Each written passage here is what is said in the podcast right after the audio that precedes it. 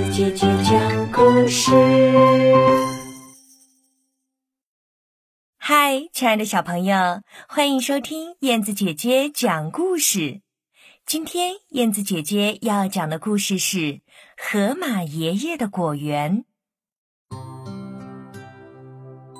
河马爷爷有一座大大的果园，果园里面种着各种各样的果树。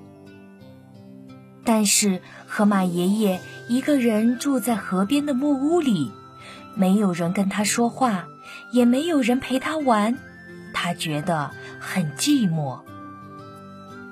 转眼秋天到了，果园里的果子都熟了，红苹果、黄香蕉、紫葡萄。河马爷爷正愁一个人吃不完时。一群白色的鸽子刚好飞过。好心的鸽子，你们愿意帮我一个忙吗？河马爷爷朝天空中大声的喊：“您有什么事？”鸽子们停下来问：“我的果子太多了，你们带走一些吧。”随便送给谁都可以，河马爷爷说。鸽子们点头答应了。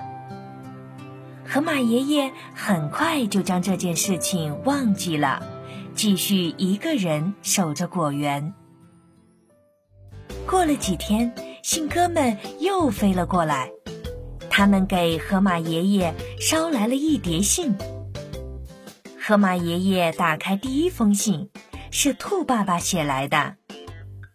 感谢您送的草莓，小兔子过生日，我给他做了一只草莓蛋糕，他高兴极了。第二封信是猴哥哥写的。